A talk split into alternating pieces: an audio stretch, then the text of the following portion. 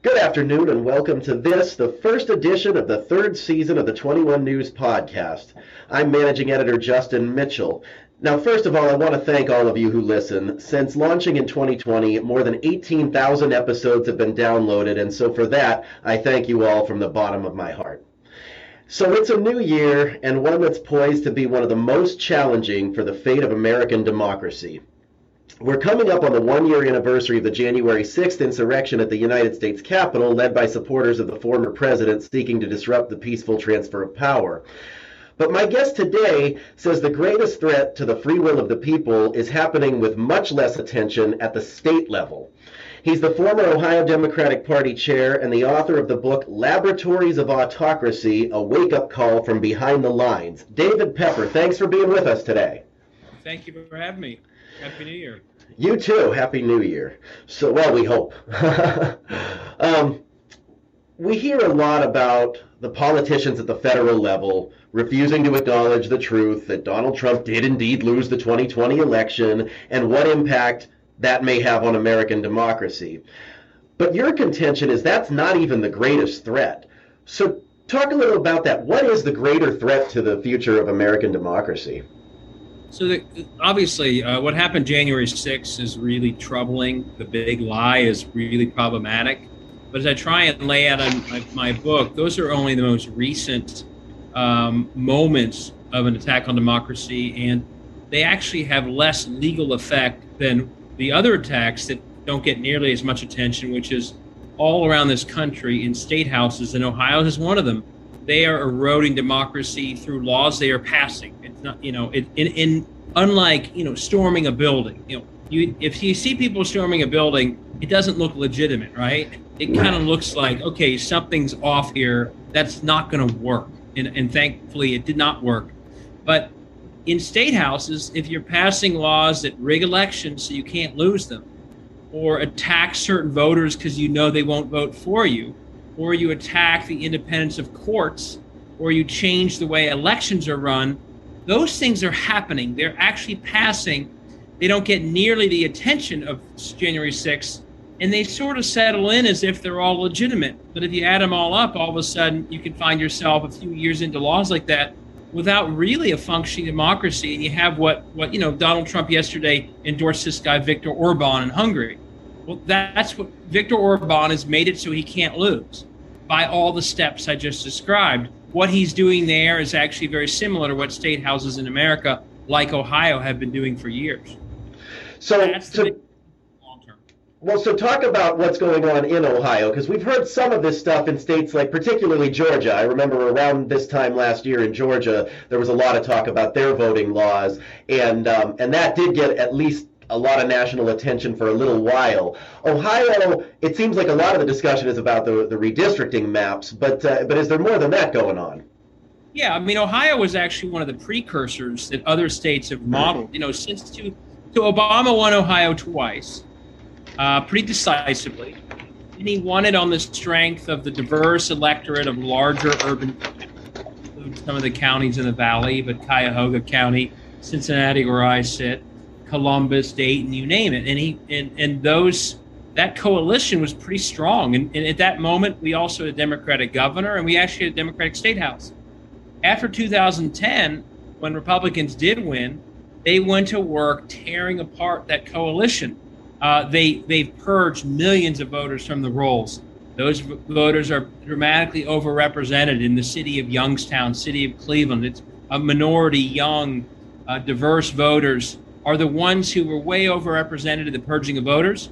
They've done everything they can to roll back early vote, and now we're seeing, you know, the they're trying to do a second decade of extreme partisan gerrymandering. Now, my hope is, and we won't know this hopefully, hopefully we'll figure that we'll get the answer soon. My hope is they they went too far and the court will strike it down. But but they are trying to lock themselves into power no matter what the voters do. You know, in in 2018, uh, it, the the numbers were like 50 percent, 49 percent. 50 percent of Ohioans voted for Republican for the state house. 49 percent voted for Democrat. Well, under the rigged map they drew, that's not reflected. It, that the, the map was something like you know low 60s uh, they're trying to do that even more this time. And by the way, my book talks a lot about Ohio because I know Ohio. Everything I'm describing, I and I put this in the book: Wisconsin, Michigan, Pennsylvania, Florida, Texas, uh, and you know the and, and beyond gerrymandering. What Frank LaRose did around drop boxes last year was outrageous. You know, everyone in an entire county the size of Mahoning or Hamilton has to go to one drop box when when other states had them all over and you didn't have to wait in any lines to vote there in a pandemic. I mean, that was outrageous suppression. And when he did that, he was guided by a Washington, D.C. think tank that are sort of the world's experts on how to suppress the vote. Uh, so the, it's just in Ohio, the reason I call the book Laboratories is these states are always learning from each other. So LaRose's Dropbox ban has now been adopted in numerous states. Our our purging process was upheld by the Supreme Court five to four. Other states are now going to do it. The gerrymandering here is is taking place elsewhere. So these states are all doing it at the same time, but they're also perfecting it by looking at each state. We happen to be a state many other states have learned from over the last 10 years. So we're one of the, you know, unfortunately, the leaders in this, and one of the forerunners to other states doing the same stuff. So, in your view, that's really where people's eyes ought to be on the ball, and maybe not even as much on some of these. Like, there are certain sort of doomsday scenarios that you hear talked about. For instance, um, some states, uh, you know, there there was an effort after the 2020 election in in Georgia to simply have the Secretary of State step in and say, "This is, you know, this election's rigged, and we're going to submit our own slate of electors." That kind of really dramatic stuff that uh, that people are afraid could happen to subvert the will of the people. And, um, and, and not that that's not a valid concern, but actually keeping your eye on this much more mundane stuff All is important. All of it. I mean, what they try to do, here's my biggest fear. What they try to do on January 6th, they have four years to fix all the mistakes they made and to get way ahead of the curve. So the next time they do it, no one has to storm a building because it, they worked it out ahead of time. And so we do have to focus on the way electoral college votes are are decided. We do have to focus on, you know, what they were trying to do on January 6th is say, oh, there's a controversy in Arizona about who won, so the state legislature will pick the winner. They're going to try and do that next time around, but well before January 6th. So we have to focus on that. But my broader point is to say we have to focus on states. You know, I see every single day, you know, Taylor Greene banned from Twitter and Sar and Boebert and Jim Jordan gets a lot of attention. You know, none of them are in the majority. None of them have passed a single law. So we're focused on them because they seem kind of crazy, to be honest, but they're actually not doing the most damage. Who's doing the damage? Hundreds of people just like them who view the world as they view it, who are in the majority in state houses, in districts they can never lose because they're rigged, passing actual laws those people are more dangerous than than Marjorie Taylor Greene is right now. Now, if she's in the majority, I'm more worried. But it's sure. it's the equivalent of, of her and those other characters in state houses. And let's be clear. And this is not you know you mentioned my ty- my former job as a Democratic Party chair. This is bigger than just a Democratic Party. This is democracy in the, in the balance. And one of the things that people in Ohio, I think, know that many other states are figuring out these state houses are full of people, and there's some exceptions, including some from the Valley, full of people, most of whom have never won a real election. They've literally been in districts they could never lose. Their entire career has been in a district that essentially was not a democracy. So they're now in charge, but they don't actually, they themselves personally have never experienced the democratic process. They're in fact scared of it because they know for many of them it would be the end of their careers. So they're doing everything they can to keep it from happening, not just to help, you know, Trump or Jim Jordan, to keep themselves in power. And and I think the damage done by an entire generation that's lived in politics without democracy, the damage is far worse than people appreciate. But you see it in Ohio every single day, the way they conduct themselves, and now the way they're ignoring the Constitution, which was supposed to make them actually draw fair districts. So you, you raise an important point about this not being a partisan issue because I was gonna I was gonna get to that. Um, it, right now, we are seeing a lot of Republican officials and Republican elected uh, elected members of Congress and members of state houses that are that are the ones engaging in this sort of thing. But is there a future for the Republican Party that purges that autocratic element that is holding so much sway at the moment? I mean, what do you say to someone who may sit right of center. They're a conservative. There's a lot of conservatives in our viewing area right now who are not necessarily anti democratic. Um, right. So, what do you say to somebody who sits on the right of center and they don't see what you're saying? They say this is overblown fear. This is just about bashing Republicans. This is about bashing people like me. Right. No, I, I work. If they read my book, they'll see that I talk about we have to put other differences aside on other issues right now because the stakes are about democracy itself. Sure. I've run in elections, I've won some, I've lost some. When I've lost some in a fair fight, congratulations. The Republican who beat me gets to implement their policy positions. Good for them. You don't get to draw the rules so you never lose again. That's what they're doing. My hope, and what you know, one of the best parts about the book I've written, I've been on all sorts of podcasts and shows with people who are either still Republican or at least would say I was a Republican, now I'm independent, who agree with me. You know, people forget that only a few years ago, George W. Bush signed the Voting Rights Act. It was almost unanimous in the Senate. Ronald Reagan signed the Voting Rights Act. So when I say it's not partisan, it wasn't partisan very long ago. One thing that we all generally agreed on was go have an election. If you win, put into place, you know, if you believe in tax cuts, go for it. If you believe in something else, go for it but you don't get to actually destroy democracy with the power you won in one election. That's what they're doing. And, and I would say to a conservative who isn't part of that, you know, since when is lack of accountability in anything a good idea? Well, right now, we it always. I mean, if you if you got to do your job, no matter how bad your ratings were, it, you would you know you right. and you knew that you wouldn't be very good at it. Uh, well, that's what's happening in these state houses. Ohio, and, and I don't mean to be too bleak about it, but I go through this in the book. Ohio is failing in almost any way you can measure. Public health, our cities and towns, small towns, are mostly falling apart. Our public education system was ranked fifth 10 years ago. It's now in the mid 20s and falling. We've got corruption, you know, number one state in the country ranked in corruption. Yet none of them lose their office because they're in rigged districts they can't lose. And nowhere else in life would conservatives or liberals say that's a good thing. So why do we accept it in politics?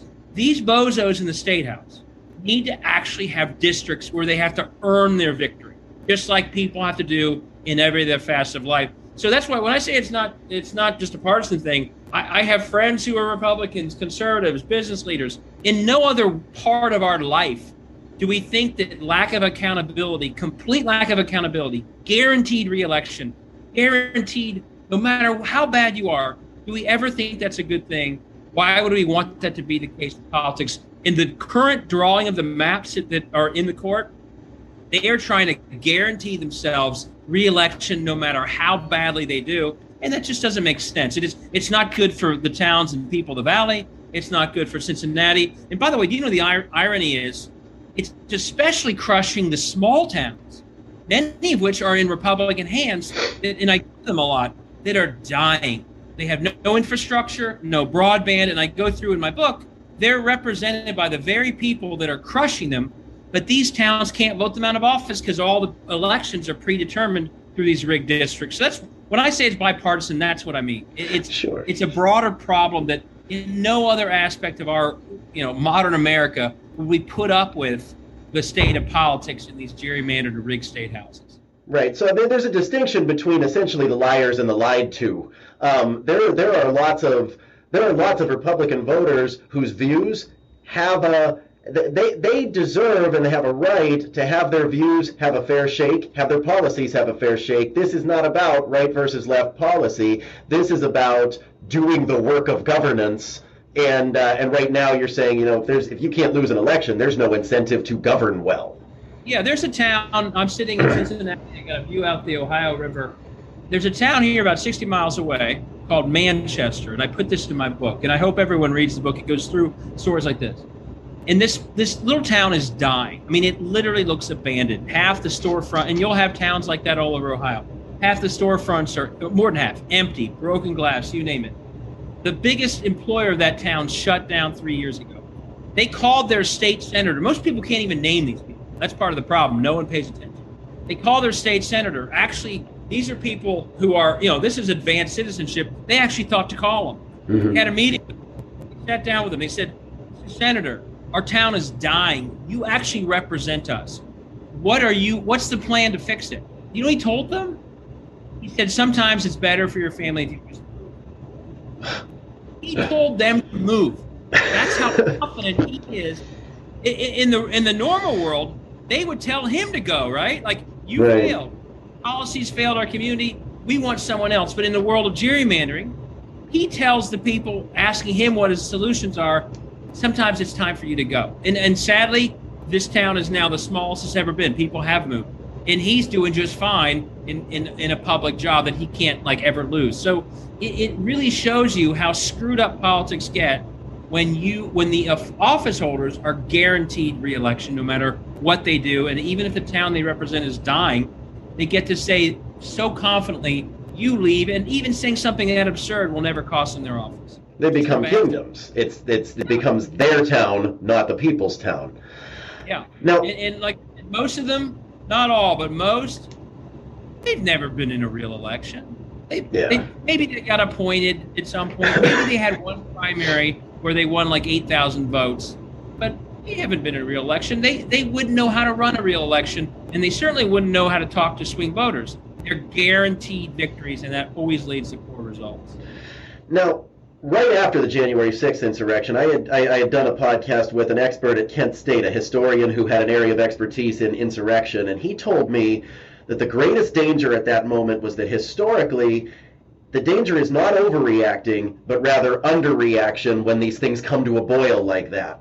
That that's when these movements take hold. They don't just go away on their own. The next wave will be more successful, more sophisticated. Um, and that is, I, you said this earlier. I mean, that's sort of these changes at the state level are kind of the quiet next phase of that process. So, talk about what exactly needs to happen and how much time there really isn't to get it done in order to restore this or restore hope for democracy. Yeah, no, what I would say is, you know, don't always fight the last war. Think through what the next one is. The next one is not storming a building. It's taking care of what they tried to take care of on January 6th and doing it through state legislatures with no one paying attention. So the number. So in my book, I go through 30 steps that every single person uh, or a variety of people can take to fight back. But the, to be clear, if you don't fight back, like you said, the other side will win. I mean, that, history could not be more clear. One, if there's an attack on democracy happening, especially state by state, there isn't a hard pushback. That attack succeeds. That's how we got Jim Crow. That's happened in other countries. Um, the Senate has to pass the Freedom to Vote Act. Um, it protects against some of the things we're talking about, not just gerrymandering and suppression, but also some of the ways you're trying to mess around with the electoral vote count. But don't just sit around and wait for Sherrod Brown to do that, and he will. I'm afraid Rob Portman won't. Um, every single citizen can get involved in flipping democracy, and I say that you know it's it's January 4th, so it's not too late to do your resolution, right? Right. Make your resolution if you're listening. Part of your mission statement as an American, as an Ohioan, is to lift democracy in your own footprint if you work at a food bank, you're on the board of a nonprofit, or you just are active citizen, use whatever footprint you have to lift democracy. And what do I mean by that? You know, make sure you know who your state house officials are. If they're doing a great job, help them. If they're not, get rid of them. Do not let any of them go unopposed. Um, if with the purging of the voters of Youngstown, Warren, and others, get involved in registering voters. If you're on a nonprofit board, let's say a food bank or something, make sure serving food, you're also registering those voters because they're probably the people who've been purged. Mm-hmm. That purging has affected millions of people. It's changed outcomes. Um, I go through a lot of other ways, but people can. The first step is saying, part of my mission is to lift democracy. Right now, there's a mission of many people who, who really erode democracy for very selfish reasons. The rest of us have to say to ourselves, we're going to commit to lifting democracy my book goes through a lot of practical ways that every single person can do that. You know, I've, I know the mayor of, of Youngstown well. Uh, I know Doug Franklin well. Here's an example: mayors of every city, they, you know, if they run a rec center or a health clinic or a library, they should be registering people at those locations. The people walking in the door of all those facilities are the very people that the state is purging. So every mayor, every council member, every school board, everyone can figure out what do I do in my sort of what's my part of the world look like and how in that part of the world that I control can I add lifting democracy to what I do every day? And if you do that, you start to give yourself a fighting chance going uh, against what we're seeing. So, just looking ahead a little further, would you consider yourself optimistic or pessimistic, and why?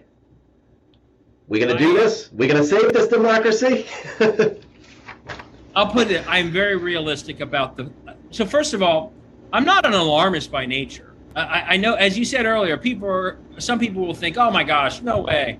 That's the problem. Think, right. If we put it this way, if we saw everything that was happening in our state houses in another country, we would easily see what it was. That there was a relentless attack, attack on democracy. But in a way, we're too overconfident in our own country's state level politics. It would never happen here. And if you add up everything that's happening now and compare it to Hungary, where Trump endorsed Orban just yesterday, or you compare it to what happened at the beginning of Jim Crow, it's the same stuff. I'm not an alarmist. I guess I'm not even a pessimist, but I'm a realist. And when I line up all that's happening attacks on courts, rigged elections, attacks on the election process itself in multiple states, you know, and uh, on and on. It's the same stuff as what's happening in the countries that have lost their democracy, including our own in the past. And so I'm a I'm a wide-eyed realist. I know that if you don't fight back, that effort will succeed. If you do fight back, you have a chance. So I'm all about fighting back. And I think if you fight back hard, you can resist it. If you don't, I guarantee it, they will succeed. It's not a 50 50. And that's why people, and that's why I wrote this book. I mean, I literally, right. I wasn't planning on writing a book. Started as a tweet, right?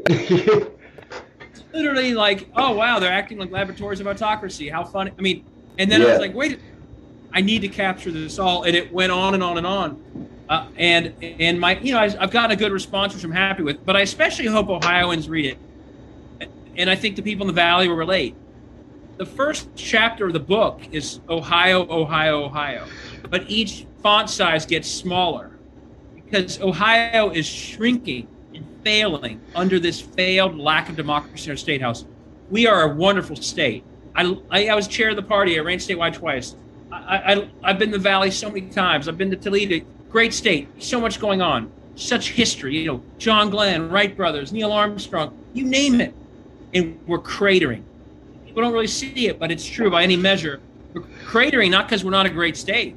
I mean, it, it, with great people. I meet people all over the world, all over the country who grew up in Youngstown. Too many of them aren't here anymore. We're cratering because the politics of the state house are corrupt, they're broken, and they're no longer a democracy. And if things start to fail, those people tell the people back home to move instead of them actually being held accountable. This broken politics is failing Ohio on, on the things we care about. And it also, as I said, risks sort of the national democratic process. One, one thing I put in the book, just just to add to that point, the reason state houses are so dangerous if they become undemocratic is they have levers of power over the national democracy. They draw the district lines for Congress. They can set the voting rules. They send the electors in the presidential election. So it's not just that lack of democracy hurts your state, which it does. You put enough together, it actually risks the na- the nation's democracy. And, and you know, one group that knew knew this were the founders. James Madison wrote at length, and he worried what would happen if states fell into undemocratic hands. They worried about the monarchy going back and backdooring right. states. And so they, there's literally a clause in the Constitution that no one focuses on enough that literally says the United States shall guarantee a Republican form of government. They wrote that because they were basically saying, you know, an invasion from another country to our borders is bad, but an attempt to get rid of democracy in any state in this country is equally bad because it could pull down the whole national democracy. And that's why when I look at this debate in Washington with the filibuster, the founders would say, Are you kidding me? We put into this Constitution a guarantee that you would protect democracy in states. We don't know what this filibuster is, but we know we guaranteed you would act in the Constitution. And so I think if you go back on our history, this was an understood risk in state houses. And, and put it this way, they're kind of the the um, Achilles heel of American governance. They've got a lot of power, like I said, but no one pays attention to them. And the result of that combination is dangerous. It's, a, it's where, if you want to cause damage to the Koch brothers or some other forces or First Energy, if you want to cause damage, you can do it in state houses because no one's paying attention and they're all their elections are rigged. You could never do it, you know, at the, at the federal level because you know, there'd be more tension there. You could get away with the state house, and that's what's happening. Well, I mean, it, it's a lot to think about. It's the it, it's the thing. It, it's the cause going into this year and moving forward that people need to be paying more attention to. You were the first podcast I booked for the year because I, you know, sort of woke up thinking we enter this year with nothing more important on our plate than getting people to pay attention to these basic basic issues. So I thank you for your time. I hope to talk to you again soon. Okay. Hey, thanks so much. Good talking to you. You too. Thank you. All right.